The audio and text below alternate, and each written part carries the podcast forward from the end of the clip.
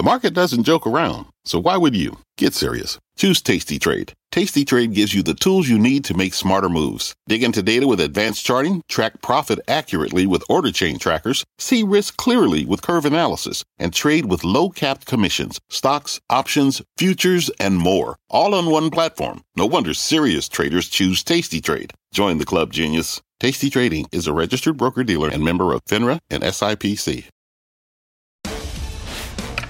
Live from the NASDAQ market site in the heart of New York City's Times Square, this is Fast Money. Here's what's on tap tonight. The Bitcoin boom, the cryptocurrency surging over 20% in just the last month and now back in the Trillionaires Club. Should investors cheer or fear this roaring rally? Plus, can't stop, won't stop. Nvidia and Eli Lilly continue their unstoppable moves skyward.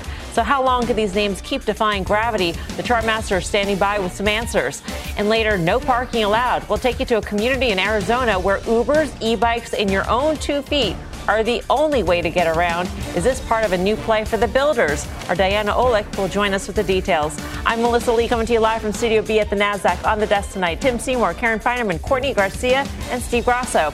We start off with a Bitcoin breakthrough, the cryptocurrency topping the 52,000 mark for the first time since December 2021. The coin has gained more than 20% just this month. And get this Bitcoin's market cap is now back above $1 trillion.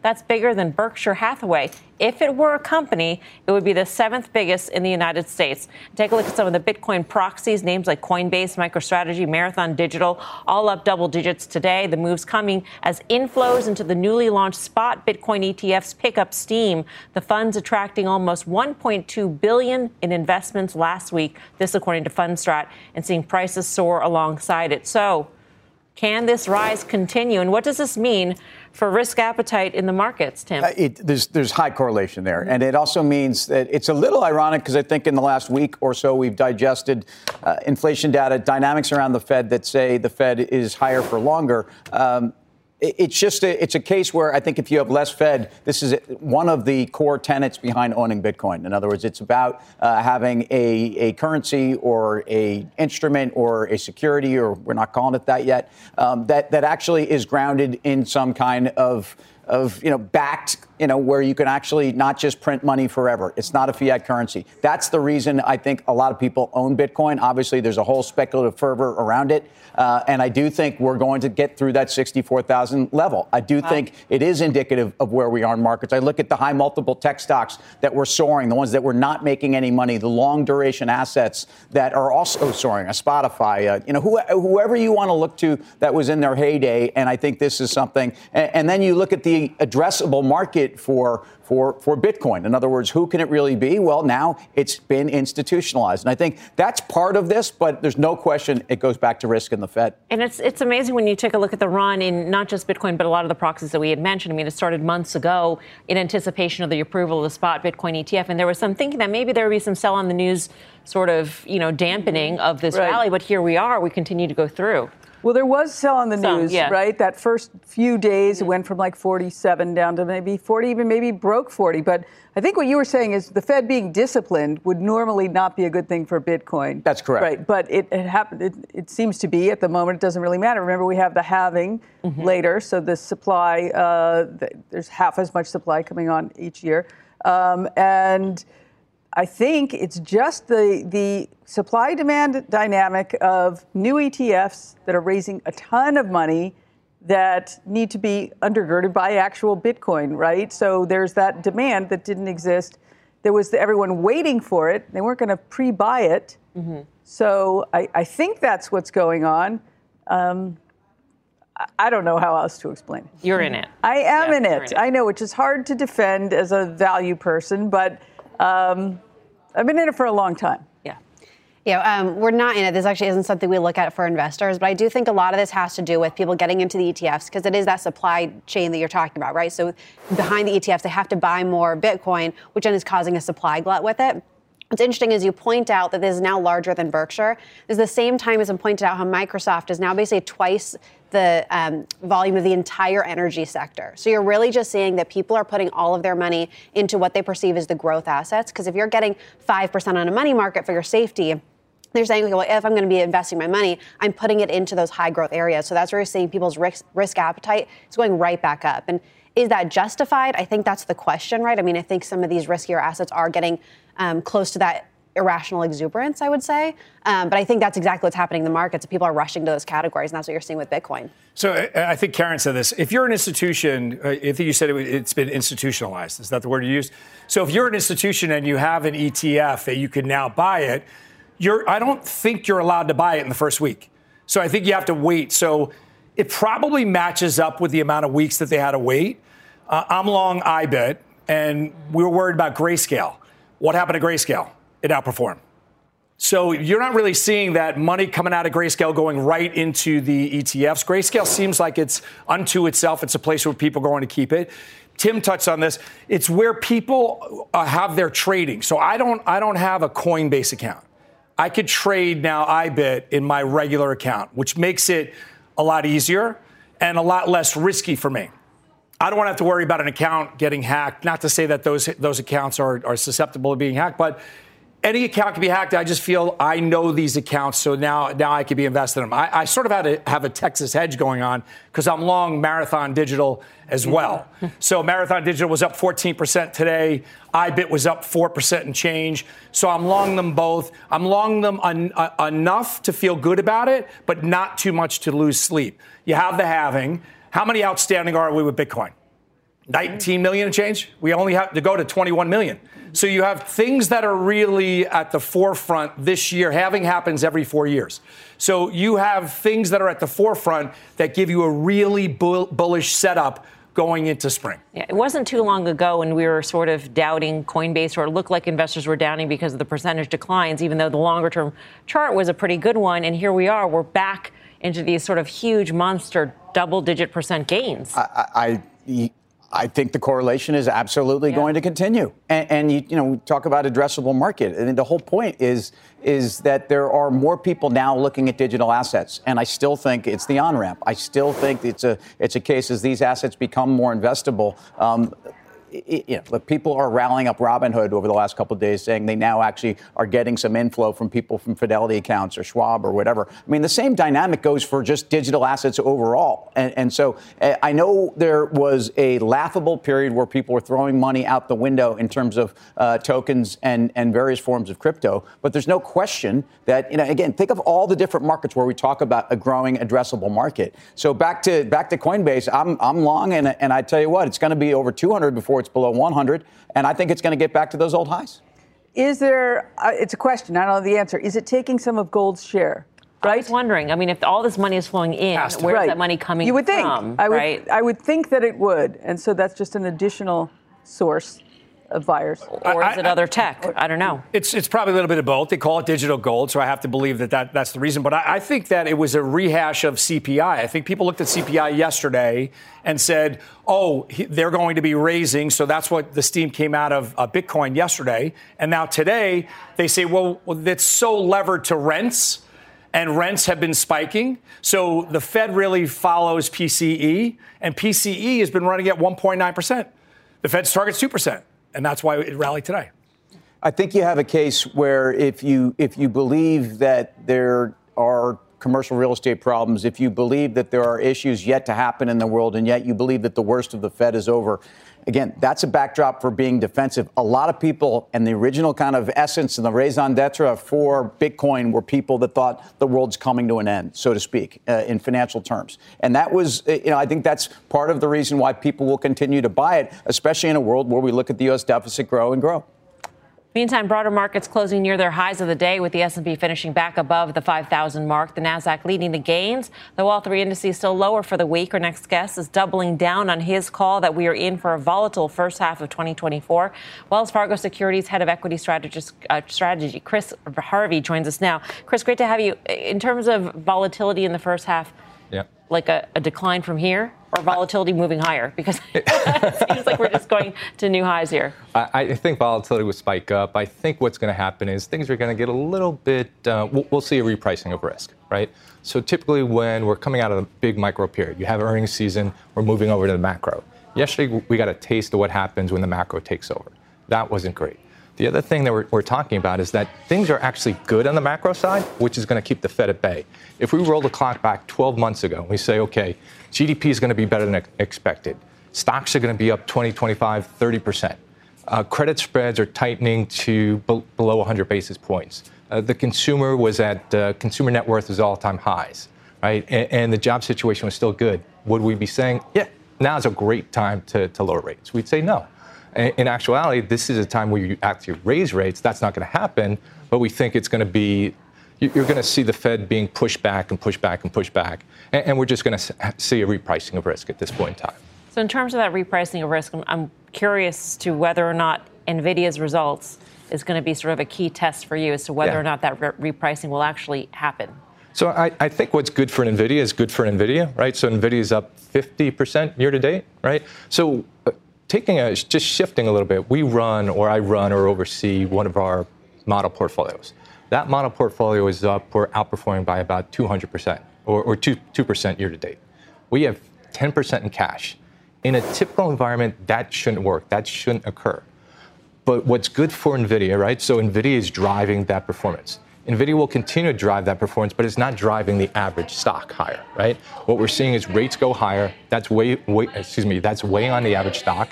And, and NVIDIA will do what it does, right? It's not, it's not an indication of the broader market but it's an indication of the Magnificent Seven, which has been driving the gains of the broader market. Which is the broader market. Right. I mean, it is, the market. It is, right? Or, or, I should say the average stock, right? Uh-huh. If you look at small caps, you look at mid caps, you look at value, you look at equal weighted, it's flat to down this year, right?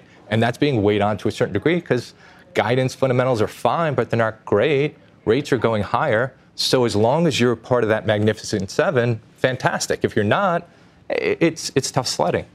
So would you be saying that you should buy protection? I mean, we saw other than yesterday's spike in the VIX, which maybe I don't even know if the VIX is such a good uh, instrument to, to look at anymore. That at it was down half, or more than uh, down almost what it was up right. yesterday. Are, are you saying you should buy protection there? It's cheap. So what we're saying is we want to participate to the upside. and We want to protect to the downside. The way we're doing that is we're positioning the portfolio with communication. We want something garpy, something growthy. That's communication. Communication is working. We want to balance that out with something more defensive, something oversold. That's healthcare, and to a lesser degree, it's utilities. And we think that portfolio is the portfolio you want to go, you want to run going forward, whether you're, a bull or a bear. And year to date, we've been running this portfolio, you know, for the last 12 months, and it's worked out very well. And, and I think in a, in a difficult tape, that's going to work as well. And, and year to date, to the upside, it's performed quite well. Now, you, you just pointed out um, a few minutes ago here that like small caps and value, a lot of people coming into the year said, oh, the markets are going to broaden out. Yeah. That's where it's going to be. That has not come to fruition. Right. And I'm just curious. So when you're positioning a portfolio, or if you're, you know, recommending that to anybody, should they have an allocation there? How much there compared to the Mag Seven? Like, yeah. how much do you want to? You know, is that some of a FOMO trade that's going to continue to rise, or do you want to have money there still? So it's our opinion that you shouldn't see a widening out right? That small caps are not going to work. What happened last year at the end of the year is, is, what occurred is you had a lot of short short covering. You had a lot of hedge funds shrinking up their book. That caused the dynamics to look like things were broadening out. Then year to date, you saw a reverse as the calendar turns, everything reverses. Right? The underlying fundamentals for small cap, they're not great. The macro, what you need for small caps to work is a really big run in the economy, really big upward revisions. You're not seeing that. The other thing you need is you need to see credit spreads come down. Credit spreads are already tight. So this environment's not great for that. This is an environment where there's a, a lack of growth. You, are looking at two, two, two and a quarter percent GDP growth, and in that environment, you still want to stick with growthy stocks because of the scarcity of growth. All right, Chris, great to see you. Thanks for coming by. Chris Harvey, Wells Fargo. You agree with this uh, barbell approach? I, I, I, like a lot of the things Chris is saying. I think utilities are oversold. I think they're extremely attractive. I think healthcare is interesting, and I think a barbell makes a lot of sense. And and I would also highlight that uh, it's what everybody's saying here. Equal weighted is down 30 basis points year to date coming into this. But I, I look back at an S&P that pre-COVID, so before we even knew that we could have all this accommodation and all this dynamic that, that really has changed the world, but S&P was at 3,300. And, and so uh, if you think about where we are now, and I, there's still probably some COVID fluff in there, but ultimately, what's been doing it? It's been the biggest stocks in the world, and, and I'm not sure what's going to stop this. Um, and it's just a little bit of a reshuffling of the deck. Apple's making new, fresh, relative one-year lows against the S&P. Nvidia is now bigger than Google. Microsoft's just off of relative all-time highs to the S&P. So um, as a fund manager, and whether you're an advisor or whether you're someone that's actually running equities um, and running, you know, long short U.S. or wherever you are, getting underweight those stocks is very, very risky, and I don't see anybody doing it. Yeah. Uh, do you think Nvidia reports and Nvidia will do what Nvidia does, or does it? Is it some sort of referendum on a lot of the other AI-powered names that that lead and drive the Mag Seven and the markets? Yeah. So so we've looked at Nvidia and we've we've tried to pick the top and we've failed, right, repeatedly. I, I, think the point of the Mag 7 or whatever we're going to call it now is a product of passive investing. So you, it just feeds onto itself. No one's buying the Russell. It's underperformed for too long. And I've stated that fact that over 40% of the Russell is actually unprofitable companies. And back in the mid 90s, that number was only 15% of the Russell was unprofitable. So it's too deep to take that stab, and you can't stay there for long. So you're forced into buying, due to passive investing, buying all of the Mag 7 and staying with market cap weighted stocks. So getting back to NVIDIA, it's it's a flip of the coin at this point. They still own 85% of the market. I still think they can chug along just fine. We are seeing the cracks, though. I mean, Tesla has sort of dropped out, right? Right. Apple, as you mentioned, uh-huh. a relative one-year low against the S&P 500. It's not yeah. all rising at the same yeah. time anymore. I do think, though, there is some amount, and I don't know what that is, of NVIDIA that is not passive, that is yes. very retail, very excited. This, you know, the buzz around this couldn't be greater. So idiosyncratic. Yes. Mm-hmm. I don't know how big that is, but I do feel like there's a lot of, you know, expectation and buy the rumor, sell the news. Absolutely could happen. I do have IWM, though, uh, as well. That, I mean, it was nice today, not so nice yesterday. I just feel like it has underperformed for way too long. Thematic growth, though, you know, kind of always has been and will continue to be. And so, whether it's a Lilly uh, and and or whether it's even what's going on in online sports betting, or whether you know you're looking even at the digital and the crypto and the Bitcoin markets, I mean, that that's where people are investing, and and I think that's going to continue to not be weighted in fundamentals and valuation. We've got a news alert on some 13F filings. Berkshire Hathaway making some more moves in HP Inc. and Paramount. Leslie Picker's got the details. Les. Hey, Melissa. Yeah, first I should tell you that Berkshire Hathaway, its mystery name is still a mystery. This quarter's filing still included that no, uh, notation showing confidential information has been omitted and filed separately with the SEC, so we continue to be in the dark, sadly, on what that is all about. However, the firm did make some moves in the fourth quarter, as you mentioned. Berkshire increasing its stake in Chevron by 14% to hold about $19 billion worth of that company at the end of 23. However, Warren Buffett's firm slashed its ownership in HP Inc. by 78% to hold under $700 million worth as of the end of December. Berkshire Hathaway also reducing its ownership in Paramount Global by nearly a third to hold under $1 billion worth at the end of the year. And Berkshire sold 10 million shares of Apple that sounds like a lot, but that's just 1% of the firm's ownership, worth roughly $174 billion at year end. And of course, always a reminder that these, for- these forms are snapshots from six weeks ago. They may, cha- may have changed in the time since. Mel? All right, Leslie, thanks. Leslie Picker. Uh, Karen, what do you make of some of these moves?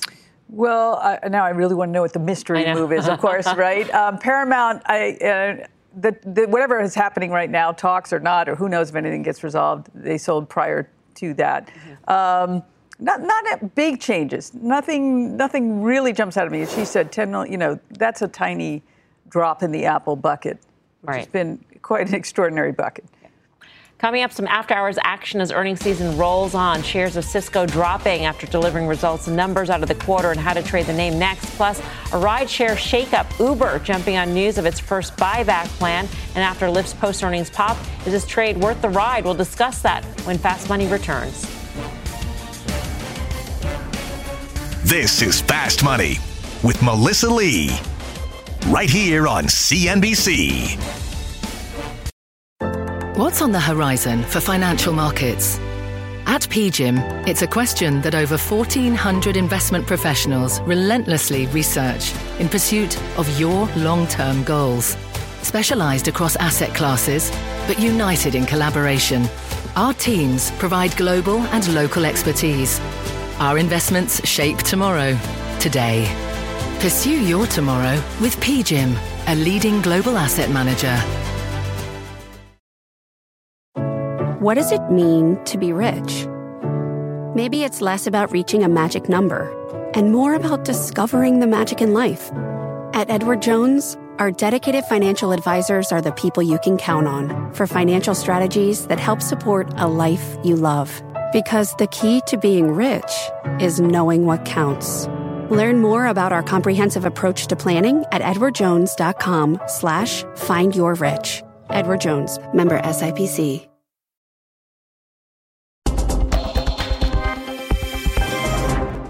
Welcome back to Fast Money. and earnings alert on Cisco shares of the legacy tech stock down after posting weak guidance, but the company reported a beat on the top and the bottom line. Christina Partsinevelos got the latest. Christina. Yeah, the call just finished. Cisco, though, resetting expectations for the second quarter in a row. CEO Chuck Robbins warning on the call they have to cut investments and costs because companies are generally more cautious with IT spending, especially within cable and teleco providers. They are seeing weak demand there. Think uh, Verizon, AT&T.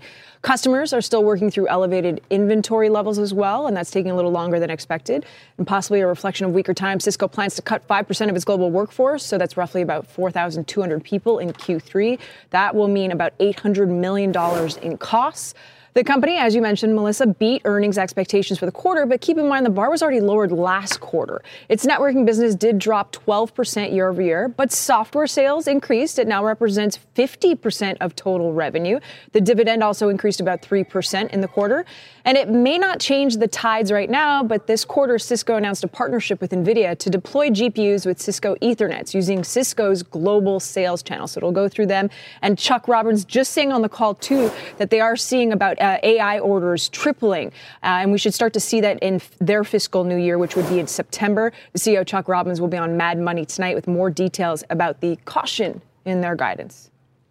Christina, thank you. Christina Partsinevelos. Uh, Tim, do you own Cisco? I do own some Cisco, and, and this definitely can fall under the category of value trap. I mean, this is a company that, that to me, in the last five years, has been transitioning from hardware to software and into security and doing things that are high margin and very interesting and annuity based, and they should be helping the multiple. And this is one of these names that over the last four or five years, if you listen to the street, there's a handful of analysts that have called this one of the great value, mag, you know, whatever, big, big cap tech stocks. So um, when you hear the weak telco outlook and some of the dynamics that Chuck Robbins, who's very, very honest with the market, and, I think sometimes there is a little bit of an overly conservative outlook, and um, it is what it is. This is two quarters in a row that these numbers are really disappointing in, in the space of a world where people are spending on security, they are spending on software, and some of those offerings don't seem to be growing as fast as I'd like them to.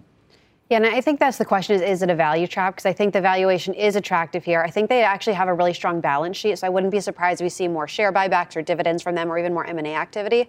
So I don't think this is going to be an instant gratification trade by any means, but I think as a longer term investor holding a piece of this, I don't think is a bad idea when you have days like this. You know, when you look at it on a chart, a uh, last earnings cycle, the stock dipped, it was under under a lot of pressure, and it rallied back. So it was off the bottom. It looked it looked like it was going to be a value investment, but it sold off again leading up to this. So it, it's I thought it was going to be an, actually a, a good entry point, and it's sort of interesting the way he talks about the pandemic and his customers and how they're working through supply chains. So I think they're getting to the bottom where it will be a value stock again. And I love the NVIDIA partnership. So I think I, am willing to give it a try. Not on a day like today. Let it let it breathe. There's a lot more fast money to come. Here's what's coming up next rideshare stocks putting the pedal to the metal as Uber and Lyft go for a joyride. With this trade picking up steam, is it time to get in? Plus, invincible investments. The Chartmaster is laying out the trades on some seemingly unstoppable stocks. Can anything ruin these rallies? He's got the technical take. Next. You're watching Fast Money live from the NASDAQ market site in Times Square. We're back right after this. Picture this you're on a John Deere compact tractor, enjoying the sun as you clear brush across your pasture. You just have to get in the seat. Learn more at johndeere.com slash get in the seat or visit a dealer near you.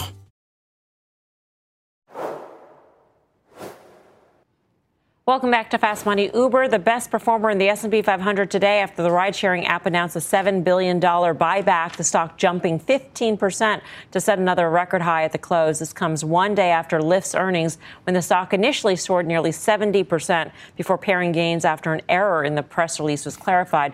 Lyft shares still up 35% today. Not bad at all. but for Uber, I mean, this really means that they're confident about free cash flow and their prospects for profitability. Mm-hmm. Which is really important because I think a lot of people had been on the sidelines with Uber because they were unprofitable for so long. And it's interesting because this also comes right after a time when Meta announced their first dividend. And so you're seeing a lot of these, these growth companies are having to show other ways to um, give back to shareholders, whether it's going to be with buybacks, with dividends, um, because the question is how long can those con- companies continue to grow at these valuations? So I think it's actually a really strong move that you're seeing from Uber. It's interesting, although mathematically it's not really in their favor to be out there buying back stock, right? Mm-hmm. It's so expensive right. relative it's to. not accretive. No, it's still right dilutive. Now I'm sure they have share-based, stock-based compensation. They want to buy that back, right? Offset that, but it's not like remember Apple in the old days, which I don't know, was ten years ago. Just every, I mean, that was just a, a money machine for earnings right. to buy back stock. So it's a little different. We still don't know, though. I mean, they could you can initiate a buyback program and not really buy back yes. shares. Yes, absolutely. this could all just That's be true. A, Excellent know, point. A show. I don't think this is the buyback. I think this is a halo effect from the industry dynamics that that that Lyft, which is the Ellen Blicep, um, actually had. okay, you slip that in. no, but but. 47% uh, uh, supply of hours uh, added year over year, drivers up 25%. Remember when the industry had all of these issues with constraints, just industry specific? Um, I think Uber trades higher as much off of Lyft. And as someone that's been long Lyft for a long time, um, you know, waiting for this kind of a turn is something that I, I think, that, I think there's I think there's one or two bags left on this thing. I think this, if you look at where the stock is relative to Uber and the move, and by the way, Uber's up 95% in the last 75 sessions. It's essentially doubled since the end of October. Um, I realize their fundamentals have turned and their profitability and their free cash flow, but I, this is what you have to expect from Lyft. So I'll just would you rather because I know you're going to self would you rather anyway. you don't know that. You don't know that for a fact. Point, I mean, we show the forward. The data would say yes. That, right, exactly. Um, Uber's trading much more expensively on a forward PE basis than Lyft. Right. Uber's got other businesses, delivery, um, transportation. They got international. So which one would you? I, I would always go with Uber. I always thought they, the more levers to pull, the better. It, they outsize them. They dwarf Lyft by market cap. But I, but I do believe the spike that we saw on the stock was in large part by uh, or because of the, the buyback. If you think about why does a company initiate a buyback, it's because they're confident going forward that they're going to earn a consistent amount of money. I think they they figured out now how to get to the big boys table. Mm-hmm. They're at the grown-ups table now. So you mentioned Blicep trying to add Lyft into your 2024 acronym when it was actually part of your 2023 it, acronym. Yes, it was. But, so was, would you really want to do Busep and add oh, Uber in ooh. instead of Blicep. It's, it's, a very interesting would you rather acronym version. Mix um, like an 80s and, character. And uh, no, I, I, again, I, I think the you just said it. I look at the multiples here. I look at what every analyst that wrote a report about, not everyone, I read a bunch of reports today on Lyft where they said, we're not sure we can see this sustained. And that's really why I think the stock and the market kind of said we think you can. But but I you know I look at the street. I still think the street is very very conservative on this. So um, Blicep for sure. Look at that. Can we squeeze that, that in? I mean, they're good at this that stuff. That must be a typo there. Coming up, some stocks channeling their inner Freddie Mercury, singing "Don't huh. Stop Me Now." The chartmasters laying out some seemingly invincible investments, and if they are as untouchable as the momentum suggests. More on that next and new developments in the Disney dogfight. Activist investor Nelson Peltz sounding off on CEO Bob Iger, what he had to say about the media giant's latest earnings report ahead. Don't go anywhere. More Fast Money in two. Missed a moment of fast? Catch us anytime on the go. Follow the Fast Money Podcast. We're back right after this.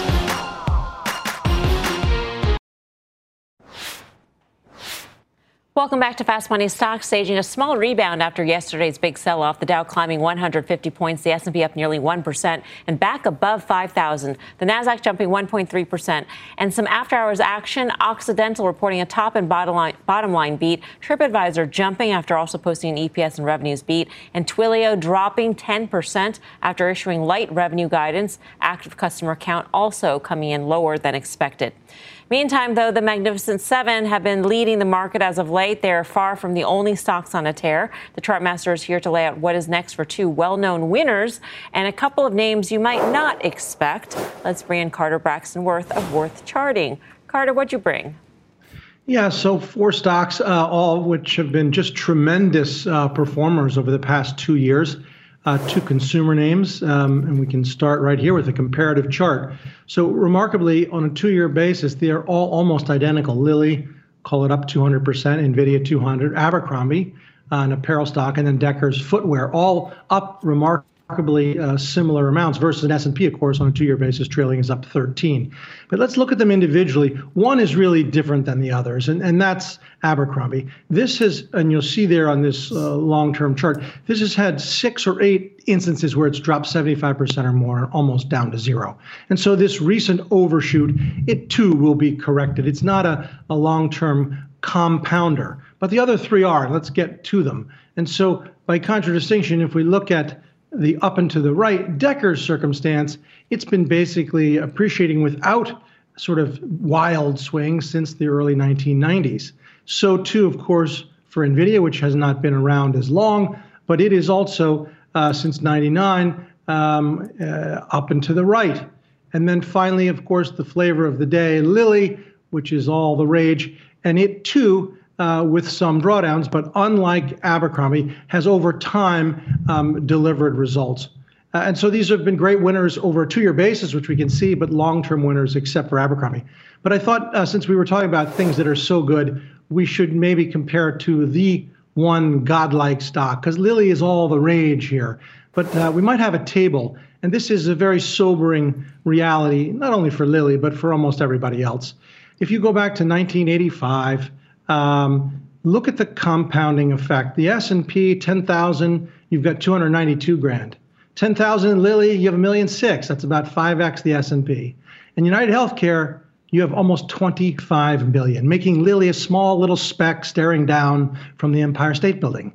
Uh, it's just not the same thing at all. United Healthcare, godlike, unlike all others.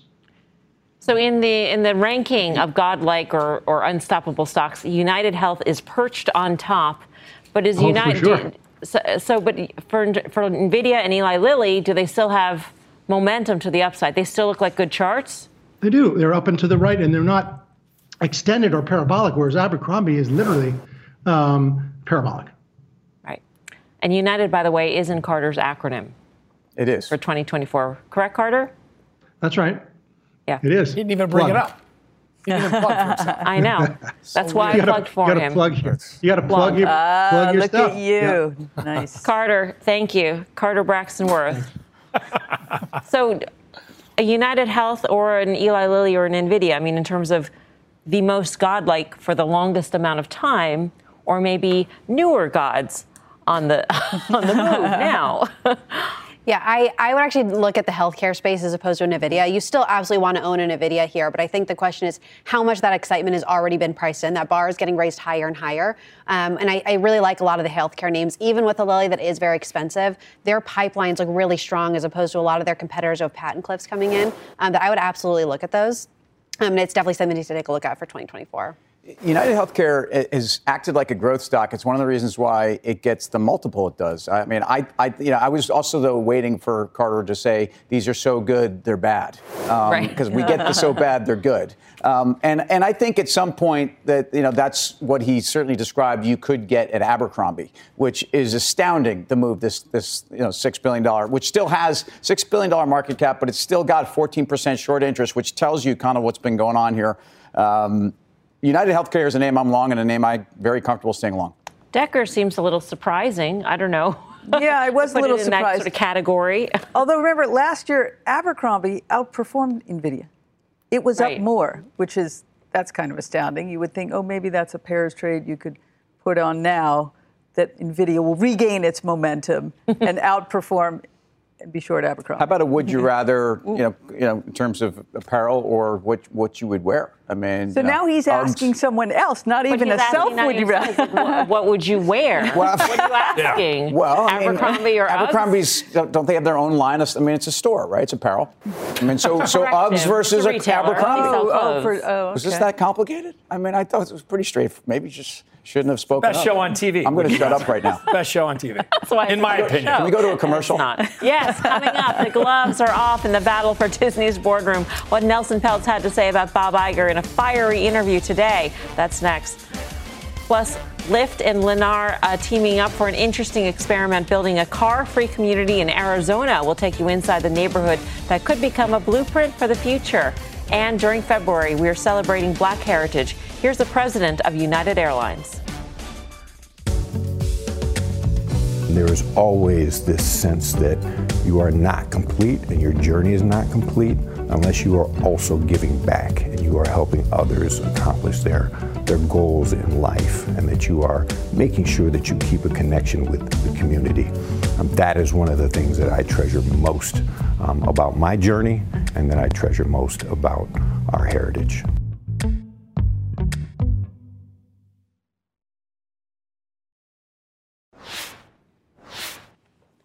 Welcome back to Fast Money. The gloves are off in the battle between activist investor Nelson Peltz and Disney CEO Bob Iger. Peltz going in hard on the exec in an interview with Sarah Eisen earlier today. Here's a taste of that conversation.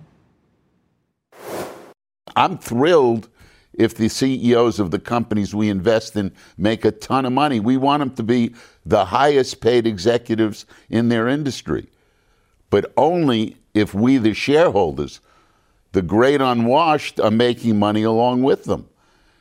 These two things have gone in different directions. Compensation up, shareholder value down. That doesn't work for me. Peltz also saying that Disney's latest string of announcements, including its sports media partnership with Fox and Warner Brothers and its stake in Epic Games, are too little too late. You know, these are just a lot of empty promises. These are election day comments. Okay, and Bob is is making is talking like he just got into office a week ago. This is a management team that's been there for 20 years. The incendiary comments not enough to put a dent in Disney's fantastic start to the year, now at more than 23% already. Tim, do you agree with him? I, the, the comp issues are, are pretty startling. Mm-hmm. And, and I think there's sometimes a presumption that high profile folks should get paid a lot of money. And, you know, this has been going on at GM too. And, and there's a lot of people that have been horrified. And the stock performance been uh, almost as bad as Disney's. So um, Disney's last round of numbers, uh, I think, tell you that Bob Iger, though, is got a bunch of things going on that are at least catalysts and adding value. And on top of their own year of efficiency. And in some sense that we can see where streaming's going. So as someone that's been very frustrated with Disney myself, a little different than Mr. Peltz, um, I do like where Disney's going here. I do like the, the profitability dynamics. I like the fact that the company's generating free cash flow. And I think that their core company is very cheap here. Yeah, you mentioned a bunch of things. Peltz calls it a spaghetti against the wall plan. He puts it in quote right. plan in that letter to investors. And I think his point too is saying that this is all coming really because he knows that that they're trying to get on the board right now. And I think the, the argument is does it matter where these ideas are coming from or why the timing is now? I mean, ultimately, Disney is coming with a lot of additional ideas to increase their revenue, and increase their profits. So uh, I think does it matter? I mean, ultimately, it's going to be good for the stock, and I think that's what's getting priced in here. But I mean, the sports partnership that was sort of puzzling. I mean, I think that there are many questions. Mm-hmm. Yeah. There are a lot yes, of questions yes. in the analyst community, just why Disney would do this. That it never happened. Right? Yeah. Oh, you think it never well, happened? I, kind of agree. It, it yeah. seems kind of like it hasn't difficult. been totally thought out. Yeah. We, Dif- very difficult, difficult, to get three companies. Calculate like how the we talked about the, rev- the ownership and the revenue. Something interesting, though. I think that Iger's last quarter may have been enough to change the vote if mm-hmm. if Nelson Peltz were going to win. I do also wonder didn't he sell stock at 120 last year? Remember, he was in. Yeah. They were going to have the fight, and then he said, no, he's doing the right thing. I'm not doing the fight anymore. Right. And then I think he sold some stock at 120. Does he have a very different view of what it's worth now? Because if 120 was a sale last year, I don't know where, where would be a sale now. this year. We're not that far from that. I think, I think the tide has really changed a fair amount in this proxy fight. I, I, agree with Nelson. I mean, this is, if you look back at it at the end of October, Disney's stock was at the pandemic low. So it was just a handful of months. We were all saying the same thing. He came out loaded for bear. He had to do this. That whole board is is up for for nomination or reelection. So he had to do something to keep Nelson at bay. He did enough, judging by the stock performance, as you let in and let in with it. But let's just look at it in another couple of weeks slash months mm-hmm. and see where we're at, because I think Nelson, Nelson ultimately will be the winner of this. Yeah. So Tim, in terms of your position in Disney, has it changed at all? Um, over the past I, I've, I've, probably nibbled somewhere yeah. a couple of years ago when it was flatlining, and you could have traded the stock if you were, uh, you know, looking at these 20 to 30 percent ranges you've had in the stock. Certainly from 80 to 90, you've had a bunch of those ranges. It's not bad, but uh, I, have been a long-term believer. This is one of those stories that I think you should be in. Uh, stocks now up 42 percent from those lows. Coming up, America's first carless city. One community in Arizona is getting rid of parking spots, garages, even streets. We'll take you inside the neighborhood backed by Lyft, Lennar, and others. More fast money in two.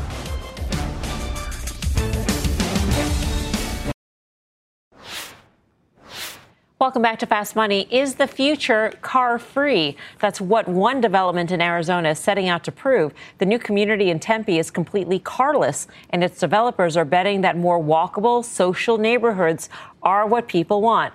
CNBC's Diana Olick is on site with all the details. Diana. Well, Melissa, this new $170 million rental community has all the amenities. It's got your fitness center, your dog park, your outdoor kitchens. What it does not have is cars. Culdesac is the first community in the U.S. designed specifically for car-free living. Co-founder Ryan Johnson says it is what Americans want in the US, we've been building the wrong kind of housing for 100 years. We've built sprawl and it's created car dependency and it's made us lonelier, less healthy, and less happy. And what people want is to live in walkable neighborhoods. Retail, restaurants, and close to 200 apartments in the first phase. No cars means no parking spaces, no garages. The complex is strategically located right next to the area light rail system. All residents get a free pass. The first 200 also get a free electric e-bike and a partnership with Lyft gets them discount rides. Now those are partners. Investors in Culdesac's $30 million Series A include Lennar, of course, one of the nation's largest home builders, Khosla Ventures, and Founders Funds. Now walkable, walkable neighborhoods are all well and good when the weather is fine like it is now, but temperatures here in the summer can sit above 100 degrees for weeks at a time, and that will be the real test, Melissa, to see if carless living can really go the distance. So we've been having this debate all day, Diana, since this is in Tempe, Arizona, and it is hot there. That, you know, when it is hot in the summertime, how far do you actually have to walk to get to that Lyft? Because there are modes of transportation, but if there are no streets in front of your apartment building, you, you've got to walk there, and it's going to be burning hot. Yeah, no, I asked that question, and the CEO told me he said that the buildings are actually designed and tilted and lean a little bit toward each other. They're very close to each other, which makes all the walkways through the community completely shaded. Now, that's not going to help when it's 120 degrees outside, right? You don't have to actually walk that far to get to the edge of the community where you can get your Lyft and the right light rail is across the street. But again, it's going to be tougher when it's hot. Right now, everybody's outside enjoying themselves. It's 70 degrees and lovely. Um, that I think is going to be one of the tough ones for this to overcome. Also, I think families might have a hard time here because we all know that we're always driving our kids everywhere with a lot of stuff that you don't want to schlep to the edge of the community. exactly. Think about the car seats and you know all these other things. Um, so all the buildings are tilted. That doesn't sound dangerous or anything. I mean, well, sure not tilted. It, it sounds it's very actually odd. the way. I don't want to say they're not tilted. They're angled. That I should have used the word angled in a certain way, and they're very close together. So it almost feels right. kind of European, like there are these very narrow hmm. walkways, and it's really shady inside. All right, we'll take your word for it. We'll see if it works. Diana, thank you. Diana Olick. Did she say if it was full? You looking for a place? or is it, no, no, no. It's just. It's, still, you know. Oh, they're still in, in the, yeah. Oh, okay, we'll, we'll leasing see. up. Okay. I, I live in, in, a walkable social neighborhood. It's called it's New York called City. New York City. I was so say, I, you know, I don't good. have a car. I'm good. It works fine. Up next, final trades.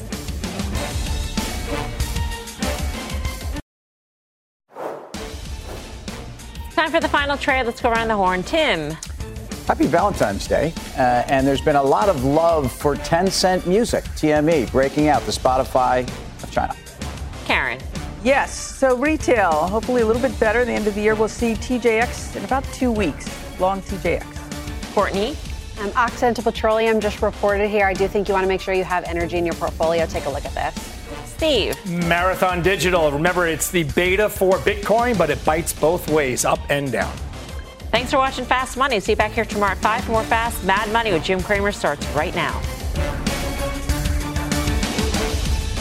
All opinions expressed by the Fast Money participants are solely their opinions and do not reflect the opinions of CNBC, NBC Universal, their parent company, or affiliates, and may have been previously disseminated by them on television, radio, internet, or another medium. You should not treat any opinion expressed on this podcast as a specific inducement to make a particular investment or follow a particular strategy, but only as an expression of an opinion. Such opinions are based upon information the Fast Money participants consider reliable, but neither CNBC nor its affiliates and or subsidiaries warrant its completeness or accuracy, and it should not be relied upon as such. To view the full Fast Money disclaimer, please visit cnbc.com forward slash fast money disclaimer. This podcast is supported by FedEx. Dear small and medium businesses, no one wants happy customers more than you do. That's why FedEx offers you picture proof of delivery, packageless and paperless returns, as well as weekend home delivery to 98% of the U.S. on Saturday and 50% on Sunday. See the FedEx service guide for delivery information. FedEx Ground service is also faster to more locations than UPS Ground. See what FedEx can do for your business. Absolutely, positively FedEx.